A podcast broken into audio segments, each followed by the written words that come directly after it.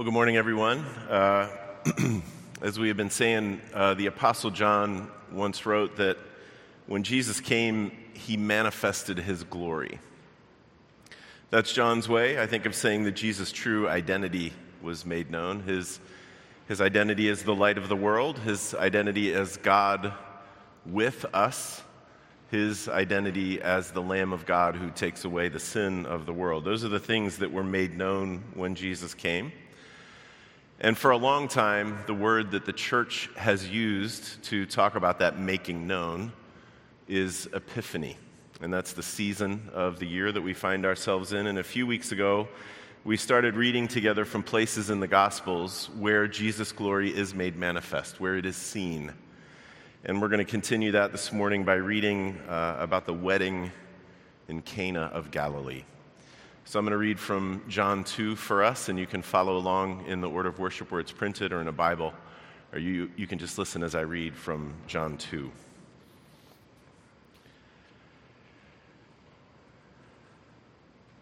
On the third day, there was a wedding at Cana in Galilee, and the mother of Jesus was there. Jesus also was invited to the wedding with his disciples. When the wine ran out, the mother of Jesus said to him, They have no wine.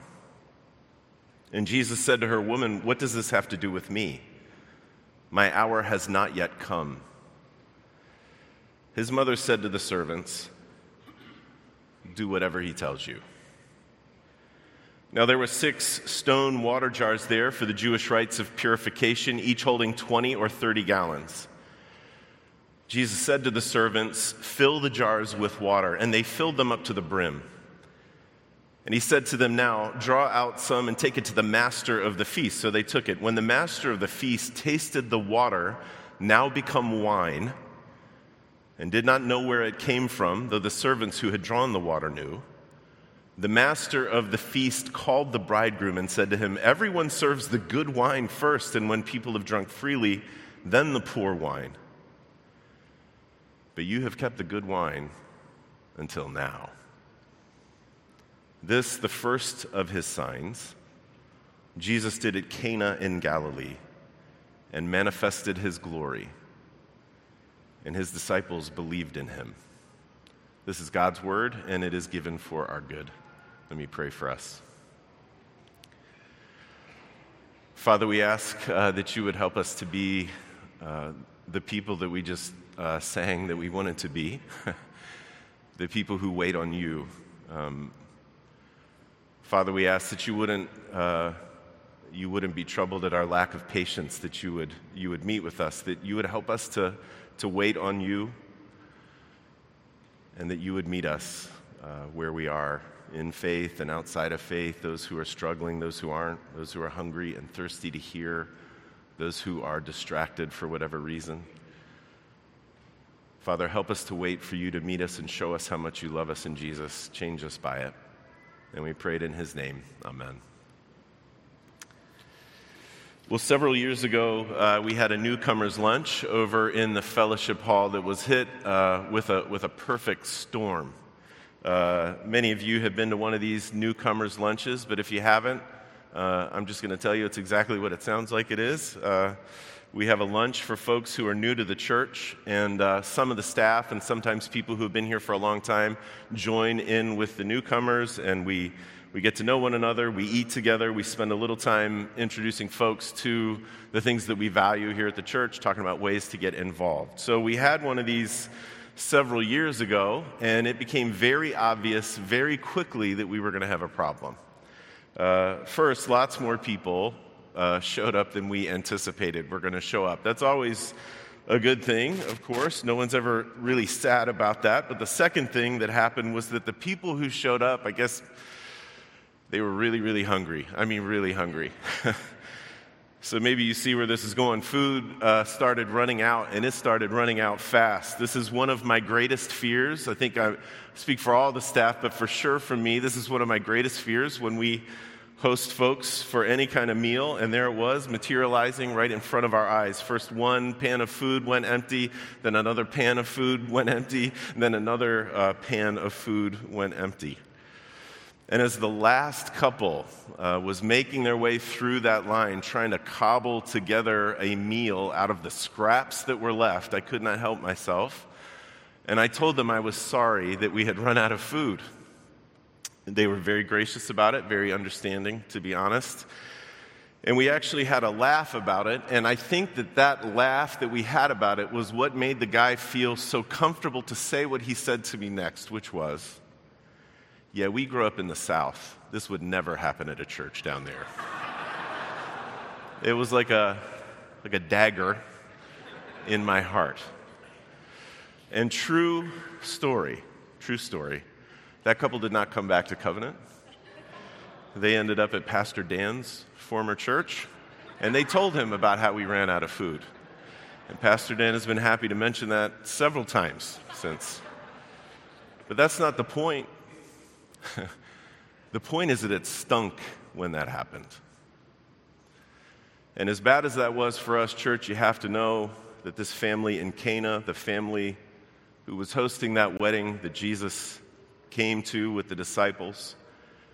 You have to know that family would have seen running out of wine as a million times worse than what we experienced that Sunday in a shame and honor culture that valued hospitality as highly as it did.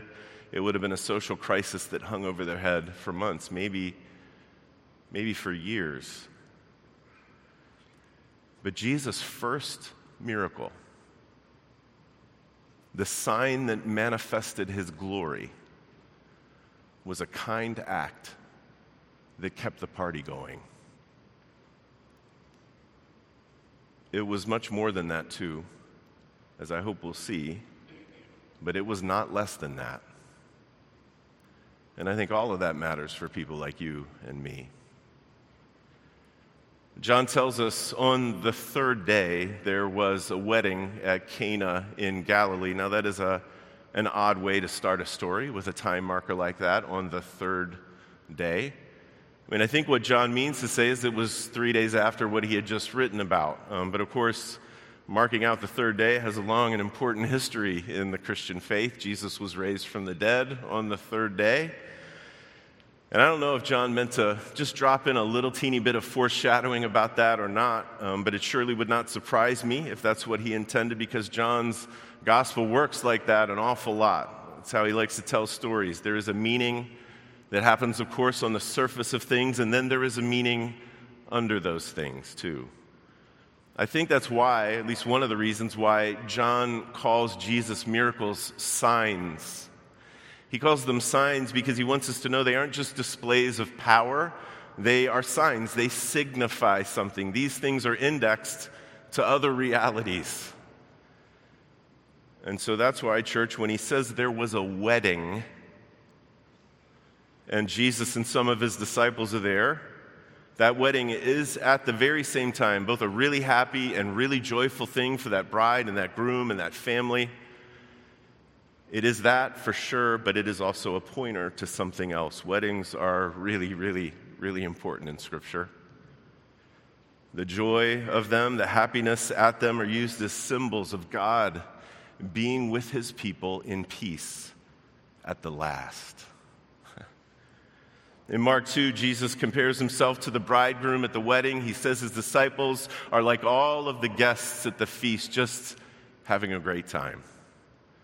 In Matthew 21, he just comes out and says it the kingdom of heaven, it's like a king giving a wedding feast for his son. Later on, as we heard in the New Testament lesson this morning, the Apostle John says, Blessed are those who are invited to the marriage supper of the Lamb. So I guess what I'm saying is that ever, you know, before we ever find out what happens at this particular wedding, before we ever know what happens at that wedding, it is already charged with meaning. Even if nothing remarkable happened at that wedding, it was already a sweet taste of what we've been made for the nonstop party at the end of time, the wedding feast, where a great multitude clothed in fine linen will sing hallelujah. But something remarkable did happen at that wedding, of course. Mary was at the wedding. Cana was just a few miles from Nazareth, where she lived. That proximity explains why she would be there and why Jesus would naturally have been invited to that wedding too. Weddings at the time were huge affairs. You know, they could last for days, sometimes they could even last a week. Guests, some of them would stay for the entire time, others would drop in and out as they were able to. It was, a, it was usually a pretty big financial strain on the parents, but one that was gladly undertaken. And in small rural areas like Cana, like Nazareth, pretty much everyone who lived there, unless you had beef with them, everyone lived there, would be at the wedding. Now, we don't know how long that party had been going, but at some point, uh, the wine ran out. Somehow Mary knew about that, and she went to Jesus and she said, They have no wine. She doesn't ask him to do anything in particular about it, but it certainly seems like Jesus understood that she was asking him to do something. I mean, for one thing, it's his mom. We don't know exactly what she thought he could do at that wedding or should do. But we do know that no one at that party knew him better than she did. And as Tim Keller put it once in a sermon, she knew he wasn't normal. And she also knew, like everyone else at that party, and it's a small group, it seems, who was privy to the bad news about the wine, she also knew that running out of it would have been a huge problem for her friends. Like I said before, at the very least, it'd be whispered about for a long time the bust out wedding, the people who couldn't quite pull off one of the most important parties of their life. the less than hospitable hosts. The wine ran out. And, church, it always does. it always does. The wine always runs out. Every good and every joyful thing that we've ever had, every good and joyful thing that we've ever been a part of eventually runs out. The wine runs out, the conversation ebbs, the last slice of pizza gets taken. Someone turns out the lights to end the party, the, the band finishes the last song in the encore. The center fielder catches the final fly ball in the bottom of the ninth. The last day of your vacation finally arrives. it always runs out. The wine always runs out. And that's the truth. And, church, listen to me. That does not make those things any less good, it does not make them any less joyful. Part of having faith to begin with Part of having Christian faith to begin with, and then growing up in that faith, is learning to embrace the good gifts that God sends our way as He sends them. And to learn to hang on to them as long as we can and savor them with thankfulness and to savor them with adoration. And that virtue, church, that virtue of thankfulness is, help, is what helps us see these things for what they really are very good gifts, excellent, beautiful gifts, fleeting tastes of the things that we have been made for. We've been made for love that never ends, and a good that never ends, and joy that never ends. We have been made for the marriage supper of the Lamb. Then I shall know fully, St. Paul says, even as I have been fully known. That's what we've been made for. So, listen, church, the next time you're reading a book and it is amazing, and, or the next time you're listening to a song and it's so beautiful that you're, you, don't even, you can't even express it with words, the next time you're experiencing some good thing or some joyful thing, and you think to yourself, I don't ever want this to end, then here's what I want you to do I want you to say, Thank you, God, for this gift. Thank you so much for this gift. And help me to live faithfully towards the day when all that is good and all that is joyful will never end. Thank you and help me to live faithfully until that day. Thankfulness for these things is the antidote. It's the antidote to what people like you and me often do with good and joyful things. I mean, I don't know about you, but sometimes I treat good and joyful things as if they are the ultimate thing. as if that's all there is, which is way too much weight for any of these things to bear. It's way too much weight. And when they run out, like they always do, we feel beside ourselves, and before too long, our whole lives, give or take, are about chasing stuff down and trying to hold on to it as tight as we can. And then they start to feel less good and less joyful and if we don't put the brakes on, we will start walking down this bottomless road of need that will end up hurting us and hurting everyone around us. And I'm telling you, church, proper thankfulness, the virtue of thankfulness and gratitude to God for what He has given us, it's the antidote that starts working that poison out of our system. And it helps us to follow more faithfully the one who is going to lead us to that day that we have been made for when we sit and we feast with him and he pours the wine of endless joy and endless good for us.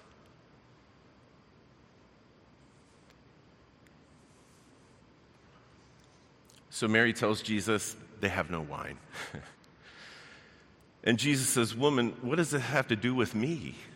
My hour has not yet come. Okay, so what is it with uh, Jesus talking that way to his mom? Well, first of all, you know, that address wouldn't have sounded quite as discourteous to them as it does to us. That's just the truth about how culture and language work differently between then and now. But don't get me wrong, there is definitely an inexplicable sharpness, an inexplicable, inexplicable edge to it. But he does call her woman later in the gospel, later when he is hanging on the cross and he sees her anguish and he makes provision for her care after he's gone.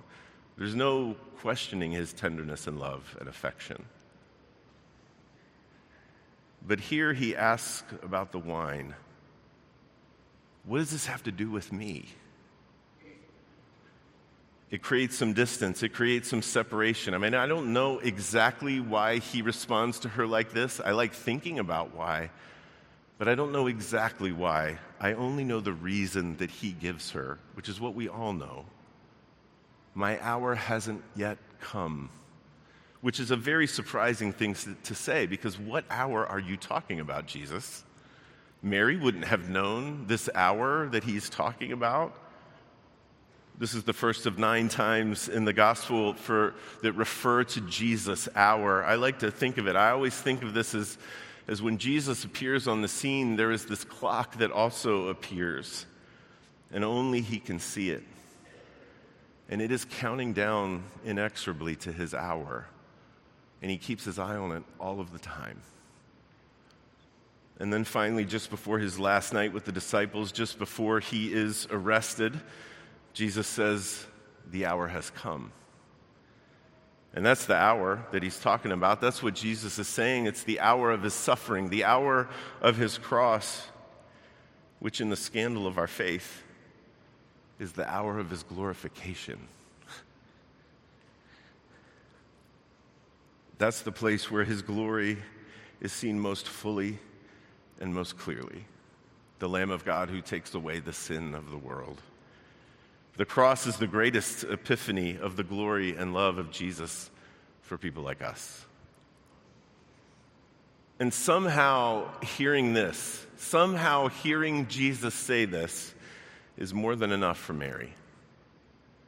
As strange as it would have sounded to her, as impenetrable as the meaning of it would have been, it was enough. It was at least enough for her to know that it is okay to leave things in the hands of Jesus now.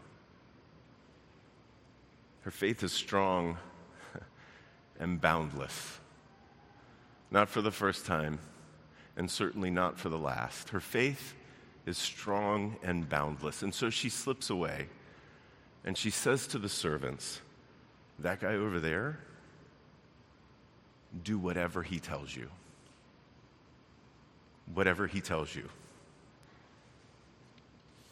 I don't know what kind of jam you are in right now. I don't know the trouble that you're staring down. I don't know the disappointments. I don't know the failures. I don't know the shame that you feel that seems to shape everything around you, that tarnishes everything around you. I don't know the stuff hanging over you, but I'd like you to have faith enough and hope enough to take Mary's word very seriously. to learn from her boundless and strong faith in Jesus. Do whatever he tells you. Do whatever he tells you. Because your good and mine, that's what he's after. And you can be sure of that. You can take it to the bank. To wit. John tells us there were six stone water jars there for the Jewish rites of purification. These would have been used for the guests to wash their hands, or maybe for the utensils that were used to prepare and serve the food. It would have been used for the, the dishes and things that the food was served on. Jesus talks about these things in Mark 7 as things that were simply part of the religious tradition of the day. Being fastidious about washing up would have been a reminder about sin, it would have been a reminder about forgiveness, it would have been a reminder to God's people about trying to live a life that is holy. And that's not a bad thing on its own, but of course, over time, you may know how these things end up working out in your life and mine. That can end up being substituted for the real thing you know, like living a holy life is about being fastidious, about washing up. At any rate, that tradition had been going on for a long time. Lots and lots and lots of water poured over lots and lots and lots of stuff for a very, very long time. And Jesus decides, I have another use for those things. I'm going to do something new with them tells the servants to fill the jars with water, and they do, right up to the brim. They're sloshing over. Jesus tells them to draw some out and take it to the master of the feast. The master of the feast tasted the water, now become wine, and he can't believe his mouth. he calls the bridegroom over for a little, little slap on the back. Man, most people serve the good stuff first, and then after everyone has drunk freely, then they bring out the bottom shelf stuff. But you've really surprised me here. And I just want to make sure that you know I know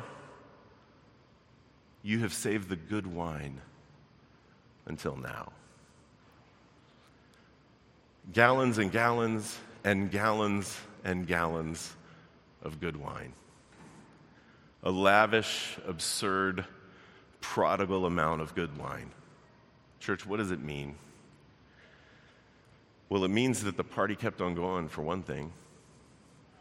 It didn't even skip a beat. Hardly anyone was the wiser. And that is the meaning, for sure, right there on the surface of things.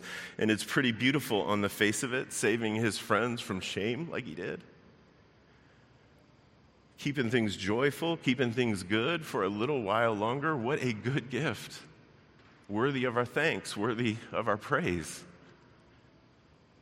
But like I said with John, there's a meaning always under the meaning. It is a sign, after all, and the thing to which this sign points is not exactly really hard to, put, to figure out. Jesus made it pretty transparent on that night when his hour finally did come, right? He's in the room, quiet with his disciples. He takes up a cup of wine, he gives thanks for it.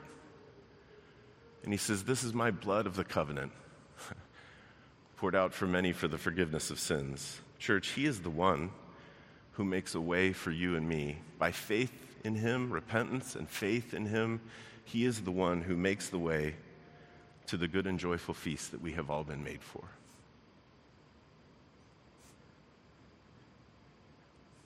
He's the good wine. That is Jesus' glory made manifest at the wedding in Cana of Galilee. That's the epiphany that day at the joyful wedding. And his disciples, John said, believed in him. Let me pray for us. Father, we ask that you would help us to believe in him, that we would see him for who he is in all of his glory in all of his beauty, in all of his love, in all of his mercy for people like us. That we would see and that we would believe and that we would rest.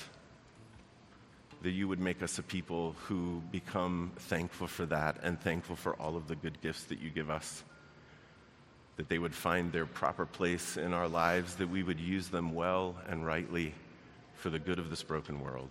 Father, help us to believe so that we can grow in our faith and mature and strengthen in it. Help us to believe so that we can be a people through whom you love this broken world. And we pray this all in the name of Jesus. Amen.